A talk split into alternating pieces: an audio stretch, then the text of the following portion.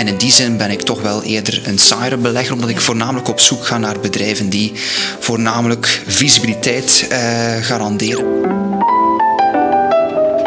Welkom bij de podcast van Hashtag Ondernemend Bloed. Ik ben Joyce van Federale Verzekering. Leuk dat je ons gevonden hebt. Ondernemers, volhouders, dromers en plantrekkers, deze podcast is er speciaal voor jullie. We zijn er voor iedereen die plannen maakt met het hart. Laat je inspireren door de ondernemende verhalen van onze gasten en wensen je alvast veel luister- en ondernemingsplezier. Vandaag bij ons in de studio Hemisch Martens, beter bekend als de jongste belegger van België. Zo is hij gestart met beleggen toen hij amper 12 jaar oud was. Ik ben natuurlijk reuze benieuwd naar zijn verhaal en hoe hij op het idee is gekomen om te starten met beleggen. Van waar komt deze passie en zijn liefde voor cijfertjes en grafieken? Waar wil hij naartoe en vooral welke tips heeft hij voor jullie luisteraars in petto? Tijd voor een babbel. Hey Hamish, welkom in de podcast van Ondernemend Bloed. Ik ben heel blij dat je hier bent. Ik ga meteen met de deur in huis vallen. Hoe ben je ertoe gekomen om op amper 12-jarige leeftijd te starten met beleggen?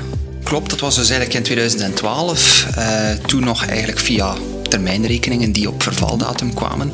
En uh, ik was toen ook zelf al bezig met onder andere cyclocross, uh, dus ook heel sportief in die periode. En ik zag toen ook een hele mooie koersfiets en ik dacht bij mezelf, oké, uh, ik wil daar toch wel die fiets in mijn bezit hebben. En dan is natuurlijk de vraag, hoe ga ik dat financieren, die aankoop? En dan, is er nu, dan is er natuurlijk maar één weg en dat is natuurlijk via de beurs. Ja. Om daar zelf aandelen te kopen en zorgen dat het meer opbrengt dan een spaarboekje. Zit beleggen misschien ook een beetje in jouw DNA? Zijn je ouders hier ook mee bezig? Totaal niet. Uh, mijn mama was wel eerder iemand die onder andere de, de, ja, hoe zal ik het zeggen, voornamelijk bezig was met de financiën van het uh, gezin. Dus mhm. facturen en, en dergelijke meer betalen. Maar voor de rest, uh, nee, was er niet echt veel financiële geletterdheid uh, binnen het gezin. Dus van waar kwam het bij u? Misschien uh, aan de kant van mijn oma. Haar uh, tante was zelf een enorm, ja, toch wel een enorm goede onderneemster. Ja. en misschien heeft zij toch wel op een of andere manier het wat doorgegeven. Je hebt nu een eigen onderneming. Van waar kwam het idee om als ondernemer te starten? Uh, sowieso zelf, omdat ik mij niet bij een traditionele eh, financiële instelling uh, zag werken, -hmm. maar dat ik zelf ook wel altijd mijn eigen identiteit wilde behouden. Ja. En ook in de beleggingswereld zelf een eigen strategie, zelf een eigen klantenbestand wilde gaan uitbouwen. Dus zo is dat in feite verder gegroeid uh, om eigenlijk ja, in te spelen op de kansen in de markt. En ja, ja, mensen die op zoek zijn naar nog een andere beleggingsfilosofie, om die ook natuurlijk te kunnen eh, ondersteunen. Ga je tijdens het beleggen af op je eigen intuïtie? Dus intuïtie is eigenlijk een beetje ja, misschien misplaatst. In die zin dat ik voornamelijk altijd risico van tevoren wil inschatten. Mhm. En daarvoor gebruik ik voornamelijk ook optiestrategieën. Dus optiestrategieën zijn voor veel mensen wat complexer. Maar het gaat erom, net zoals bij beleggen, dat je telkens van tevoren een inschatting hebt over het risico. En eigenlijk ook wel hoe zal ik het zeggen, je kans op succes kan verhogen. En dat is enorm belangrijk, dat je dus voornamelijk ervoor zorgt dat je meer kans hebt om op lange termijn uh, rendement te kunnen verdienen. En laat je je soms ook adviseren door anderen bij het beleggen?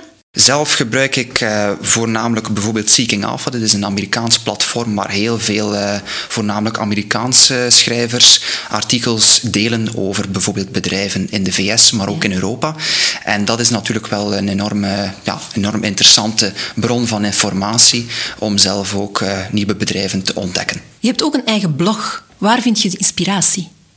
Dus ook hier weer zelf door bedrijven zelf uh, te gaan analyseren. Ja. Uh, door dus die jaarrapporten uh, allemaal te doorgronden. Maar ook weer bepaalde zaken die zich afspelen in bijvoorbeeld het nieuws, ja, nu met COVID-19. Ja. En ook weer de vragen die mensen hebben of bijvoorbeeld bepaalde trends die we zien. Om daar ook weer met een bepaalde optiestrategie of andere constructies mee rond te werken. Om opnieuw weer ervoor te zorgen, en dat is wel heel belangrijk, heel veel mensen zijn gestart met beleggen met intentie, oké, okay, ik wil een pak geld verdienen. Ja. Mensen beleggen dan ook in populaire aandelen, zoals een Tesla of andere bekende bedrijven. Maar ook daar zien we nu ook bijvoorbeeld dat er, on, dat er overwaardering is. Uh, en dan is natuurlijk de vraag, oké, mensen laten zich voornamelijk leiden door de media en ook door wat populair is. En in die zin ben ik toch wel eerder een saaiere belegger, omdat ik voornamelijk op zoek ga naar bedrijven die voornamelijk visibiliteit uh, garanderen. Bijvoorbeeld nutsbedrijven in Amerika, dus saaie elektriciteitsbedrijven, maar ook hier in België uh, vastgoedbedrijven zoals bijvoorbeeld VGP, die zelf logistieke parken ontwikkelt en daar dus heel veel kaststromen kan uithalen. Je helpt mensen met actief beleggen. Welke feedback krijg je van hen? Sowieso is het enorm belangrijk om uh, natuurlijk op feedback te kunnen rekenen van onder andere klanten en ook om te kunnen inspelen op wat zij verlangen. Bijvoorbeeld een veranderend risicoprofiel of als er bijvoorbeeld uh, een nieuwe storting zal worden gedaan, hoe die moet worden geallockeerd.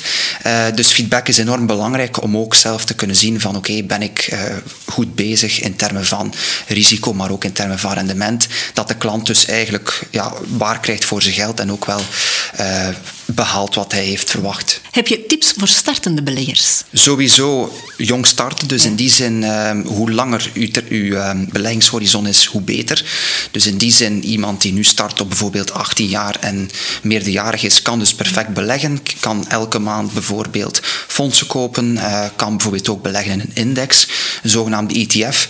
En dat is wel een ideale manier om ook kapitaal op te bouwen. En eenmaal dat er wat meer kapitaal is, kan dat dan ook in bijvoorbeeld individuele aandelen worden belegd of kan het dan ook uh, ja, voor grotere vermogens via bepaalde optieconstructies weer worden, uh, ja, toch worden opgezet. Maar belangrijk is wel, uh, heel belangrijk, dat je niet enkel focust op aandelen die, zoals gezegd, enorm populair zijn, want dat blijkt ook uit studies, dat eigenlijk de aandelen die het minste bewegen, ja, de zogenaamde low volatility aandelen, aandelen met minder beweeglijkheid, dat die op lange termijn veel beter presteren dan de aandelen die enorm populair zijn en die ook enorm veel bewegen. Waarom? Er zijn heel veel mensen die voornamelijk instappen in dergelijke bedrijven op het moment dat het enorm populair is. -hmm.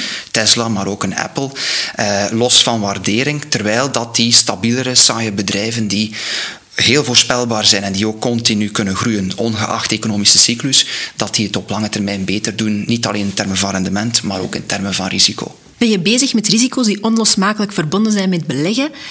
En hoe reageer je op tegenslag? Sowieso zal er altijd wel ergens een, een tegenslag zijn. Nu ook bijvoorbeeld in, in, maart met die enorme crash op de financiële markten door COVID-19. Maar ook bijvoorbeeld in 2018, het vierde kwartaal, wat toch wel heel slecht was voor heel veel uh, beleggers. Natuurlijk, we weten, er komen altijd correcties. En de vraag is, hoe kan ik mij daarop gaan positioneren? En nogmaals, vroeger, toen ik ook was gestart met beleggen, wil je voornamelijk op korte termijn heel wat rendement verdienen. Dat zijn dan ook vaak heel agressieve aandelen, die dus ook heel populair zijn. Maar er zijn wel bepaalde manieren om op langere termijn puur op basis van aandelenselectie beter te doen. Mhm. Zoals gezegd, die aandelen die minder bewegen. Maar daarnaast ook familiebedrijven die op de beurs uh, op de lange termijn een pak beter presteren. Waarom? Families die zijn ook, zoals de naam het ook al zegt, worden bestuurd door families, dus van generatie op generatie. Maar families zijn ook vaak uh, ja, heel wat defensiever ingesteld, gaan ook minder snel schulden aangaan. En die kunnen dus ook bijvoorbeeld een financiële crisis zoals deze veel beter counteren. Uh, maar daarnaast opnieuw ook weer optiestrategieën met de intentie, ik wil een bepaald rendement verdienen. Ik wil zoveel kans op dit bepaald rendement. In plaats van te zeggen, ik koop een aandeel, het kan misschien stijgen, het kan misschien dalen. 50-50 shot. Dus in die zin uh, kan het heel wat beter met ook onder andere optiestrategieën en natuurlijk ook die aandeelselectie. Heeft de beurs eigenlijk nog geheimen voor jou? Wel, bijvoorbeeld ook de laatste maanden zien we een enorme rally in bijvoorbeeld technologieaandelen. Ook wel een beetje gestuurd door die uh, zogenaamde Robin Hood-beleggers. Ja, mensen in Amerika die uh, een beleggingsrekening openen. Door COVID-19 zitten veel mensen thuis. Uh, gaat men dan opeens beleggen en die beurs gaat omhoog. Bepaalde aandelen die nauwelijks omzet hebben geboekt, die, ja, die gaan ook omhoog met miljarden ja. per maand. Dus dan is dat ook weer de waanzin en dan ben je daar toch wel weer door verrast uh, om te zien dat zoveel mensen ja, blind aandelen kopen zonder te analyseren of gewoon meegaan in die euforie. En uh, dus in die zin is het nog altijd ja, toch wel uh, verrassend dat dat kan gebeuren. Ja. En wat is voor jou het mooiste moment uit je carrière tot nu toe? Wel, de mooiste carrière, het, het mooiste moment liever.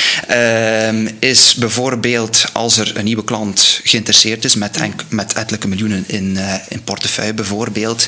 En dat je dan ook bijvoorbeeld die familie uh, gekoppeld aan die klant dus ook kan uh, dienen van vermogensadvies en zo verder. Hoe komt die klant eigenlijk tot bij u terecht? Dus dat is ook interessant om eigenlijk een beetje te gaan toelichten in de zin van ik ben actief op onder andere Facebook, maar ook op LinkedIn. Uh, ook op mijn website kunnen mensen uh, terechtkomen. Op mijn blog, op allerlei artikels. Maar ook op Seeking Alpha, omdat heel veel mensen natuurlijk... Het is een Engelstalige wereld in, in de beleggingswereld. En dus uh, zal men voornamelijk daar mij kunnen ja, contacteren. Ja. En wordt men zo geleid naar mijn website. En dan een e-mail, een echte ontmoeting. En zo begint dat zich verder ja, te ontwikkelen. Ja. Waar haal je zelf voldoening uit? De voldoening zelf haal ik uit het feit natuurlijk dat het rendement oplevert voor mezelf, voor mijn klanten. En natuurlijk omdat het een uh, enorm boeiende wereld is om uh, daar ook mee aan de slag te gaan. En uh, ja, het is een enorm hoe zal ik het zeggen, enorm verrijkend, omdat het elke dag ook iets anders is. Uh, en er gebeurt altijd ook wel iets waardoor dat je een beetje ook wel uh, competitief moet zijn ten opzichte van anderen. Hè. Beter doen dan bijvoorbeeld een fondsbeheerder of beter, doen, uh, beter te doen dan de index. dus daar haal ik heel wat voldoening uit, ja. Wie zijn je voorbeelden? Naar wie kijk je op? Voorbeelden zelf. Vroeger onder andere bijvoorbeeld Warren Buffett. Ja. Uh, maar die is nu meer en meer... Ja, hij was een waardebelegger. Is nu ook wel meer en meer bijvoorbeeld... Um, ja, hoe zal ik het zeggen? Zich gaan focussen op minder... Um, minder... Ja, hoe zal ik het zeggen? Die niet echt stroken bij zijn uh, beleggingsfilosofie. Ja. Bijvoorbeeld heeft uh, goud gekocht, goud mijn aandelen. Terwijl hij daar toch wel decennia lang heeft tegen gezegd... Ja, goud is eigenlijk... Dat brengt niks op. Dat levert geen rente op. Is in feite doodgewicht in een portefeuille. Daar Daarnaast heeft hij ook nog heel wat bankaandelen in zijn portefeuille. Dus iedereen bestempelt hem een beetje als, als zijn of haar voorbeeld. Maar ik denk dan eerder dat mijn voorbeeld een, een goede CEO is van een degelijke beursnoteerde onderneming die voornamelijk onder de radar in feite waarde creëren voor de aandeelhouders. Dat is in feite, dat zijn mijn voorbeelden. CEO's, topmannen die eh, toch wel waarde creëren, ja. die low profile blijven op een of andere manier en die gewoon eh, continu kunnen blijven Soms moet je ongetwijfeld ook wel eens weg van al die cijfers. Hoe maak je je hoofd leeg? Heb je nog tijd om met iets anders bezig te houden? Zeker en vast, omdat ik ook zelf ongeveer een viertal keer in de week uh, sport. Dus lopen, uh, ook, wel op, op, ook wel op competitief niveau.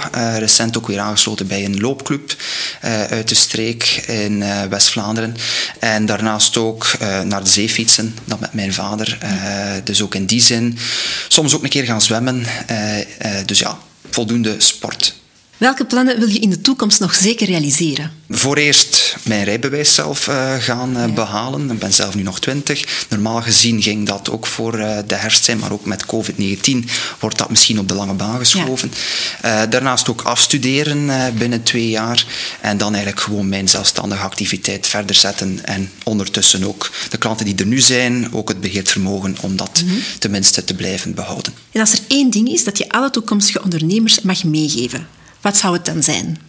Vooral bescheiden blijven op een of andere manier, omdat toch ook wel vaak wordt bestempeld als ja, ondernemers die moeten enorm veel ambitie hebben, maar die moeten natuurlijk ook wel heel berekend zijn. Het is niet zo dat je kan zeggen, oké, okay, ik ga hier nu een bepaald avontuur aan, maar dat je echt wel van tevoren kan weten, oké, okay, ik, uh, ik wil er zoveel tijd aan besteden, ik weet welke markt ik bijvoorbeeld wil bedienen, ik weet dat mijn businessmodel onderscheidend is en dat je dus echt wel ja, geleidelijk aan kan beginnen te groeien, maar dat je natuurlijk ook wel realistisch blijft. Ziezo, Hamish. Bedankt voor je tijd en voor dit interessant gesprek.